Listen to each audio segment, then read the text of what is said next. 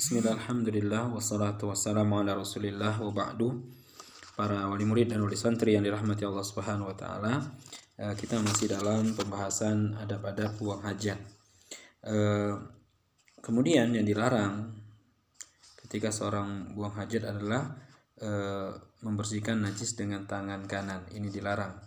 Nabi SAW bersabda La yumsikanna ahadukum dzakarahu biyamini wa huwa yabul wa la yatamassah minal khala'i biyaminihi wa la yatanaffas fil ina'i Janganlah salah seorang di antara kalian memegang kemaluannya dengan tangan kanannya ketika kencing dan janganlah membasuh setelah buang hajat dengan tangan kanannya serta janganlah ia bernapas di dalam bejana.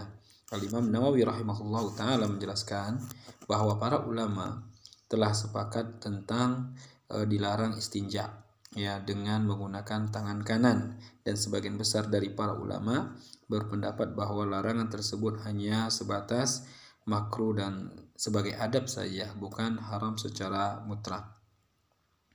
Nah, e, jadi menggunakan tangan kanan ya ini terlarang. Walaupun sebagian mengatakan ini hukumnya hanyalah e, tidak mutlak hukum haramnya.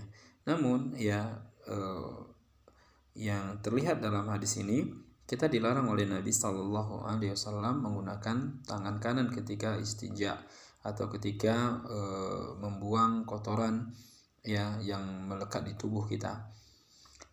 Namun jika kondisinya darurat ya karena mungkin tangan sakit dan tidak bisa menggunakan tangan kiri ketika istinja maka ini diperbolehkan. Ya sebagaimana ketika seorang makan eh, yang harusnya tangan kanan karena mungkin tangan kanannya sakit atau dia tidak mungkin menggunakan tangan kanan karena ada hal-hal yang eh, menyebabkan tangan kanannya tidak bisa digunakan maka dia boleh menggunakan tangan kiri. Ini kondisi darurat.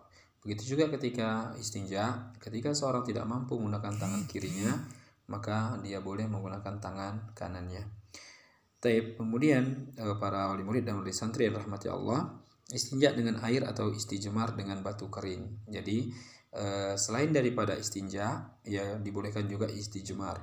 Ya boleh istijmar saja tanpa istinja atau istinja saja tanpa istijmar dan boleh kedua-duanya setelah istijmar kemudian istinja agar dipastikan benar-benar benar-benar bersih.